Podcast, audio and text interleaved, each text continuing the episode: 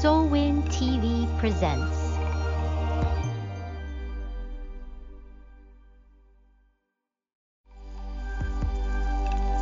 SOLWIN TV presents.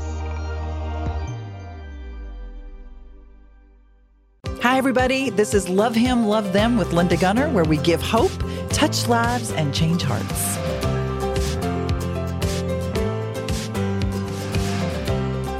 Unity on a Mission. So last night I had the amazing opportunity to speak at a, a, revival service, which is Unity on a Mission, and they do it once a quarter for a seven day revival. And it's all these churches that get together and they are they're trying to be unified. They're on a mission to be unity, unified, right? And so um, it's a really good friend of mine that heads it up. She has a newspaper that's called the Battlefield News. And so literally when you go, there's probably five or six speakers and they have uh, it's it's really an amazing concept. So they have all of these churches and, and they're from different faiths and they want to come together to be unified, which is actually biblical. The the the main speaker last night was fabulous. I don't remember his name, but I'm going to know him a little bit better because we're supposed to be in touch with each other later on this week. But he told the most amazing story, so much so that I wanted to talk to you guys about it tonight about how he used to live on the before he met Jesus, he used to live on the streets and he was a I think a heroin addict or a um, I don't know, some type some type of an addict.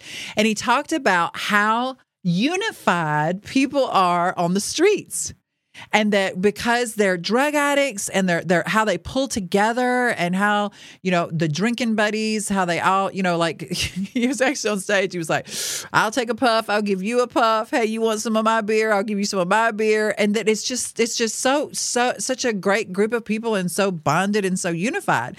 And so he said that whenever he gave his life to the lord and decided to go straight into ministry he was so excited about he was thinking oh wow you know this is going to be amazing because i'm going to be dealing with pastors and christians and it's just going to be one big happy family and we're going to all be so unified and and and together and on one page. And he said whoa that is not what happened. So he said it just always blows his mind about how on the streets with no Jesus, how everyone wanted to work together and be on the same page and, and work together, but that whenever he came inside of the church, it was not that way. Uh, even to the point that he said he was part of a pastor's conference or commission or coalition or whatever that met once a month. And he said it got to the point where it was so discouraging when he left there because of how they argued and fussed and fought and and couldn't agree on anything. And you know, that's my question. Why why are people who say they're Christians, why are people who say they're Christians so divided? Why, why is that? Why why is why why do you have to have an organization called Unity on a mission to bring churches together? Why is it that way? Why is the body of Christ so divided? I mean, that's really not debatable. We are divided. I mean, do you do you know when we were booking the choir to go and sing at different churches, do you know that in some towns, I mean, we were all up and down the East Coast, but sometimes there's a First Baptist Church, there's a Second Baptist Church, there's a Third Baptist Church. I think there's like a fourth removed Baptist Church. There's the United Baptist Church. There's the first that that always blows my mind. The first United Methodist Church and the second United Methodist Church. Somebody needs to tell people what the word united means because you're not united if you're going down to the second and third one. So, even more importantly, what can we do to be sure that the body of Christ is more united and not divided? You know, the word united, I've been saying this for years. If if you spell it out, U N I T E D, if you move the I one space over, all of a sudden the word is not united anymore, it's untied. And I, that's really a more accurate description of the majority of churches is we're just untied, we're unraveled, we're frazzled, and if there is a point that we can disagree on, we're going to disagree on it. But the church, the body of Christ, Christians are so divided. You know, the fact of the matter is, this is nothing new. Do you know that if you look back, I mean, Solomon says that there ain't nothing new. There's nothing new. The church of Corinthians was the same way. And even Solomon in Ecclesiastes 1 9 says, What has been will be again. What has been done will be done again. There's really nothing new under the sun. So, whatever we're seeing today in the church, Christians not you know I'm I'm in a different church every Sunday. Yesterday I was in two different churches, one in Sunday morning, one Sunday night. Oh, I don't want to say exactly what happened yesterday. My husband told me not to talk about that. But anyways, um, th- let me just put it to you this way: Do you know that there are churches, not the one I was in yesterday, but do you know that there are churches of people who walk in and they will not sit on the same side of the uh, you know how there's usually a, an aisle in the middle or two aisles. They won't sit on the same side as other people. They won't park in the parking lot. Some people, if they come in and they see one car is there of somebody, they leave and won't come back. I mean, the division is insane. What is division? What is disunity? I'm just going to give you just a straight up definition. And basically, it is a situation in which people disagree so much that they can no longer work together effectively. now, I want y'all to think about the strategies of Satan. Do you think it would be effective for Satan to have Christians not able to work together effectively? Huh? Yeah, I think so.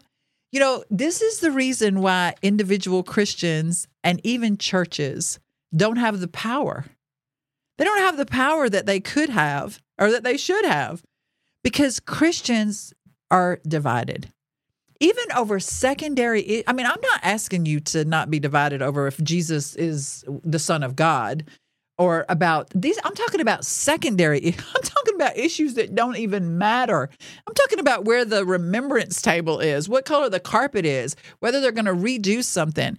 People are not even willing to sit together in churches with people they disagree with or the way or that see things differently than they do.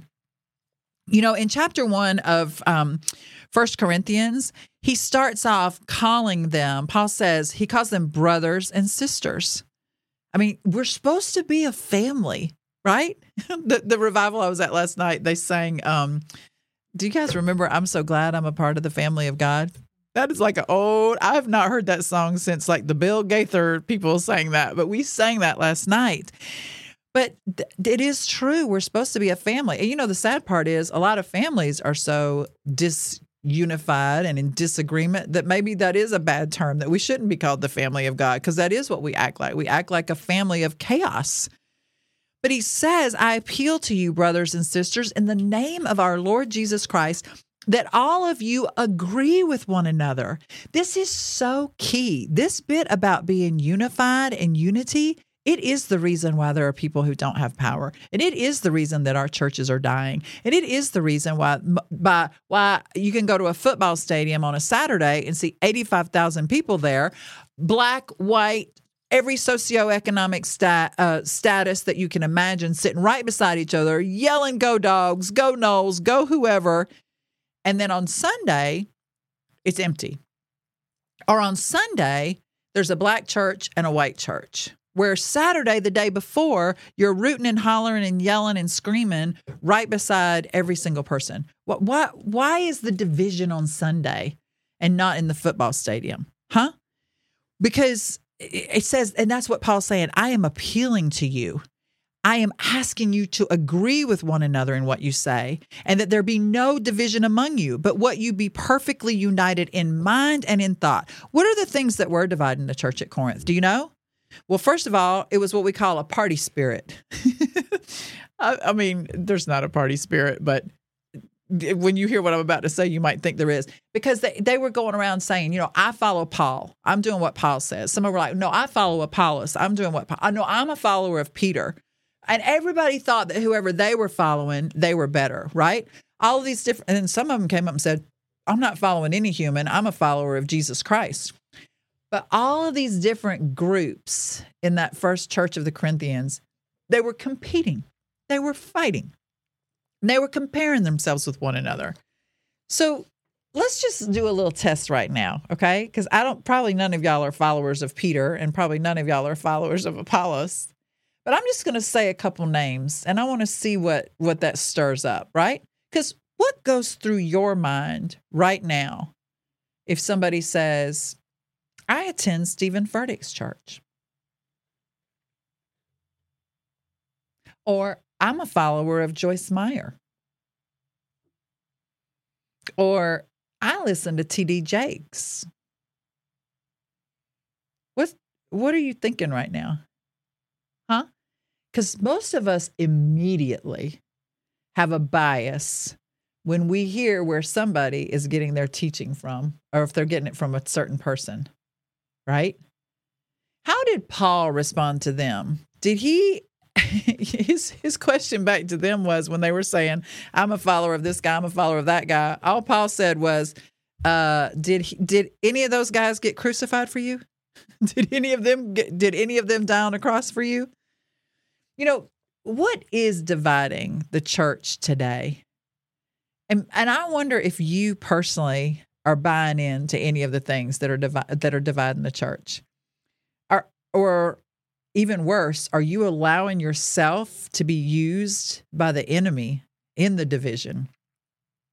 You know, it was all part of our enemy's plan to sow disunity into our society. I mean, the enemy is smarter than we are. He knows beyond a shadow of a doubt that if Christians ever could get their act together and agree on anything, whoa, the power that we would have would be insane and unbelievably amazing. You know, one of the biggest things, and we're, I don't know when this is going to air, but when I'm speaking right now, we're right before midterm elections in Georgia, well, all around the country. And one of the biggest things that divides us right now is politics and who we vote for. You know, another thing that really divides us, and I just talked about it with the football game, but it's racial prejudices. The pastor that spoke last night was uh, African American, and he made it very clear that he had absolutely nothing to do with the way he came out of his mom. He had nothing to do with the color of his skin. You don't have anything to do with the color of your skin. Nobody does. That's nothing that we had anything to do with. And yet, for some reason, we take some sort of superiority in uh, whatever race we are that we're above somebody else. It is a lie from the pit of hell to and, and especially on Sundays, it really bothers me because literally when I'm speaking, I'm either speaking at an all black church or an all white church. It's unbelievable that we go to Walmart together during the week. We go to football games the Saturdays before Sundays. We do everything together. We go to school together. We go everywhere else together. But the time that we should be together, worshiping and praising God on Sundays, we're divided. Think about who's got that going on. You know, if you really want to know if you can consider yourself to be a racist, probably this is the easiest way I can tell you is how would you feel if your daughter or your son married someone outside of your race? It's racial differences that are separating us today. Another thing that separates Christians and divides us are our theological differences, some of which that matter and some of which that don't baptism, speaking in tongues, women pastors, gifts of the Spirit. You know, we spend more time arguing over things that don't matter that we don't even realize that we're being used as a tool of Satan to create more division. We just we we we're lost in it. You know, John 17 says, "My prayer is not for them alone, I pray also for those who will believe in me through their message, that all of them may be one. Father, just as I am in you and you are in me, may they also be in us, that the world may believe that you have sent me. Do you get that? We're, we're, we're talking about so many different things that unity makes or breaks, right? So unity, Satan is using it against us because we we lose our power when we're not unified. But now, right here, John is telling us believers aren't going to believe. Not, what do believers? I say it all the time. The reason most believers don't want to, most people don't want to be a Christian is because they've met somebody who says they are a Christian, right? And they're talking about people worse than they are. But the reason that most people don't want to go to church is because they've been to one. I mean, this says right here that the way that p- the world will believe that God sent his son is that if we are all in agreement together. Now, do you see why Satan completely wants to destroy us and to have us divided? We're playing right into it. John 13 35. By this, everyone will know that you are my disciples if you love one another. If you love somebody, you can't be divided. Philippians 2 2. Then make my joy complete by being like minded, having the same love, being one in spirit and one of mind, of one mind. I mean, you you can't. uh, Maybe you can, but in the circles I run in, it's very difficult to see two people who profess to be Christians to sit down and talk for any for any length of time without coming up with something that they're very dis- on opposite ends of in, in extreme disagreement. Ephesians 4:11. So Christ himself gave the apostles, the prophets, the evangelists, the pastors and the teachers to equip the people for works of service so that the body of Christ may be built up. But until we all reach unity in the faith and in the knowledge of the Son of God and become mature, attaining to the whole measure of the fullness of Christ, you know, the bottom line is this Satan comes to steal, to kill, and to destroy. And the easiest, and you know, it talks in Ephesians 6 about his strategies.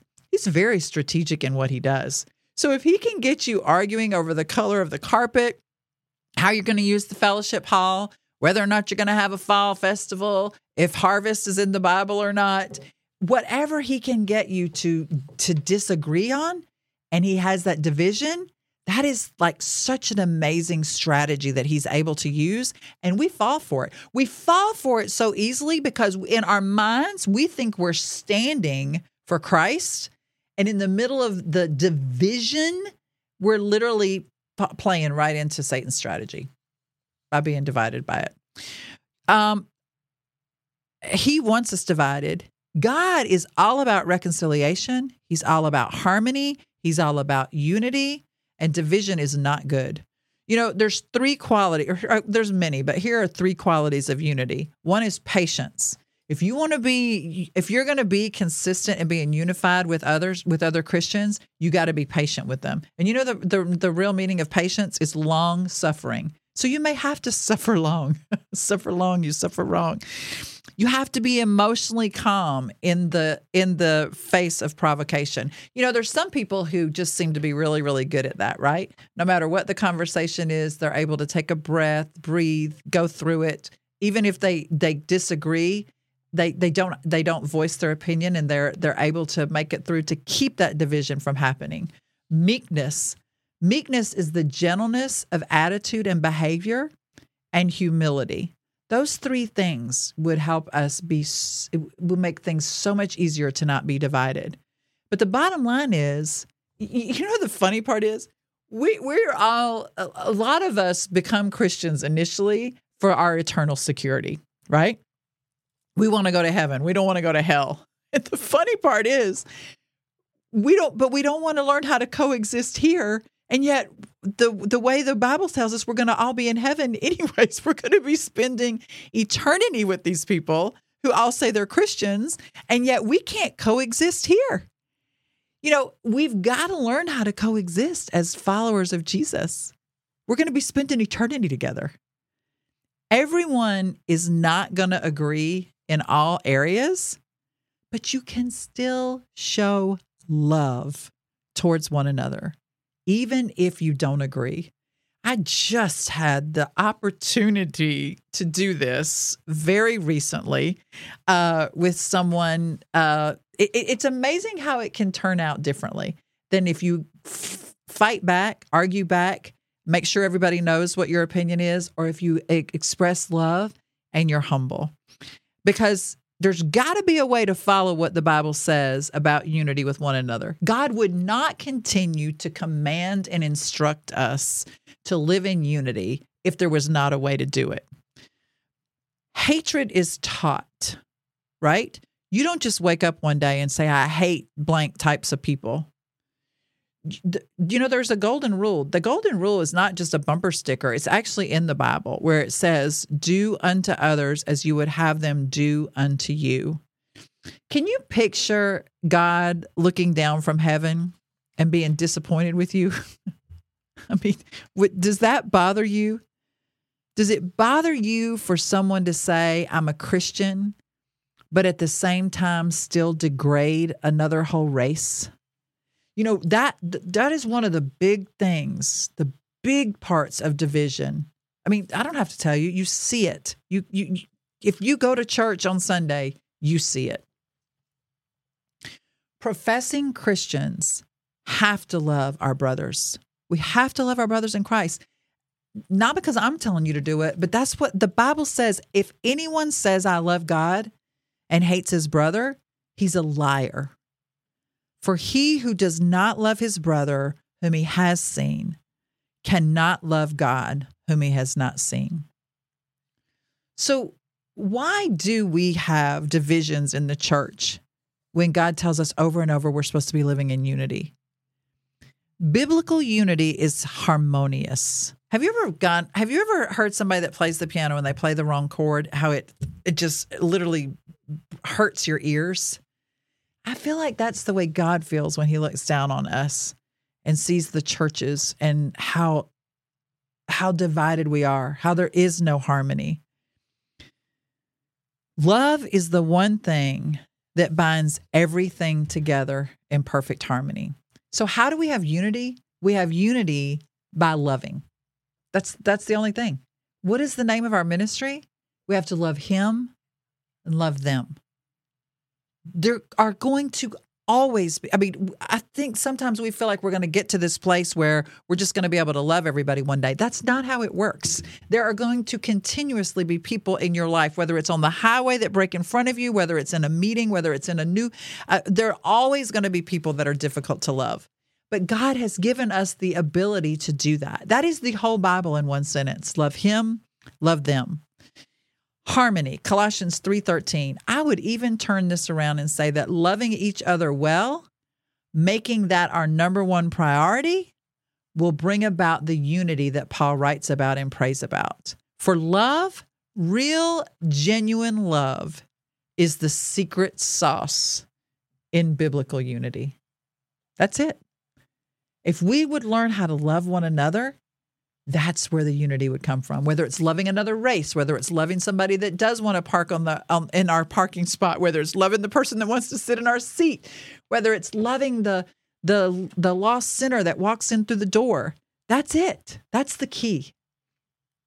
In other words, people whose ultimate goal is true unity, because biblical unity is not selfish. If your number one goal is for us to really have unity, you're not looking out for number one, but you're pursuing a common goal with truth and love. They're not seeking to push their own agenda.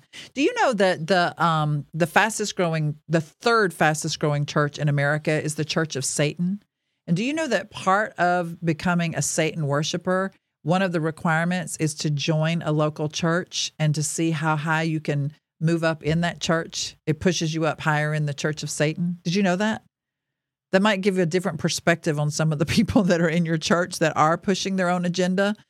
You know, we've got to look to reconcile differences and reach peace in a consensus with that. If you've got somebody that is continuously pushing their own agenda and looking out for number 1, that's that you're never going to have the unity.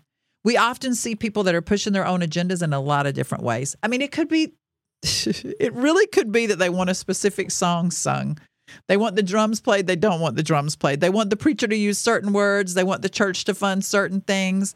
I mean, and that in and of itself is not bad, but it's the t- intention behind it that is so detrimental. There's so many people that have to have certain things done exactly the way they want it done, when they want it done that way. And it intentionally causes discord. And it's all in an effort to just satisfy their own wants. You know, if we're specifically told by God that unity is what pleases him, If we're in a situation where there's not unity, we've got to figure out how to do something about it. And the other thing that I think if we could keep this in our mind to realize that when we're in those situations that are not only not pleasing God, but what we are doing, it's almost as if we're worshiping Satan. It's almost as if we are putting ourselves in a position where we are, are falling into the strategies of what Satan wants us to do. I don't want to be living there. I don't want to do that. I might not like what someone else is doing or a, a particular thing, but it's kind of like we teach our kids. At some point, we have to be adults.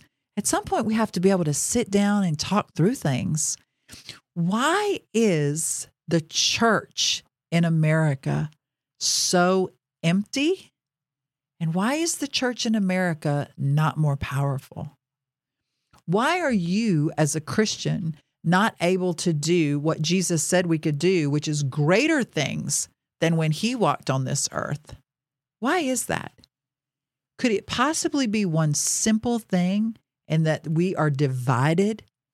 Someone in our life or in our church has hurt our feelings or offended us? Again, another strategy of Satan. Offense is the bait of Satan. He wants to use that to catch you and pull you in and keep you offended. Because if he can keep you offended, he can keep you divided. And if he can keep you divided, you're not united. And if you're not united, you don't have the power. Are you following me? I want to really challenge you to listen and think. Who are you divided from? Why are you divided? Is it something that you need to sit down and speak with someone about? Why is your church divided? I, I really want to encourage you that this is something that we need to take seriously.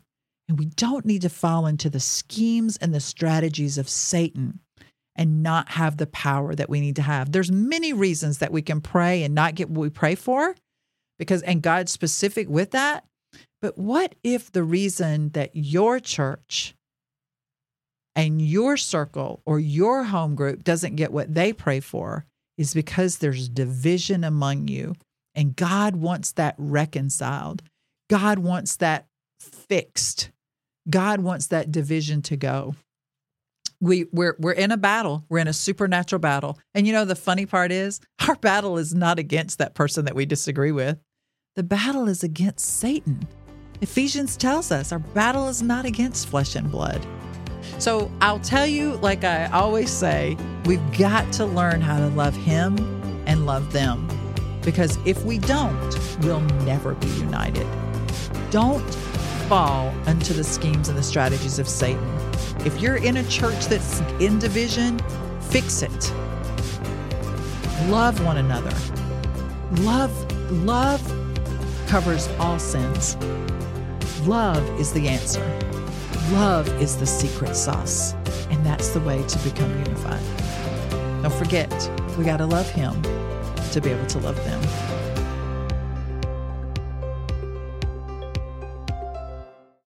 Are you feeling broken or lost? Are you struggling to find a community of like minded women? Come join us on SOLWIN, Shining Our Light Women's Inspiration Network. SOLWIN women have come out victoriously from their dark places and now use their God given gifts to shine their light to the whole world. Get your free 30 day trial today. Go to www.solwin.tv to subscribe now. Are you feeling broken or lost? Are you struggling to find a community of like minded women? Come join us on SOLWIN, Shining Our Light Women's Inspiration Network. SOLWIN women have come out victoriously from their dark places and now use their God given gifts to shine their light to the whole world. Get your free 30 day trial today. Go to www.solwin.tv to subscribe now.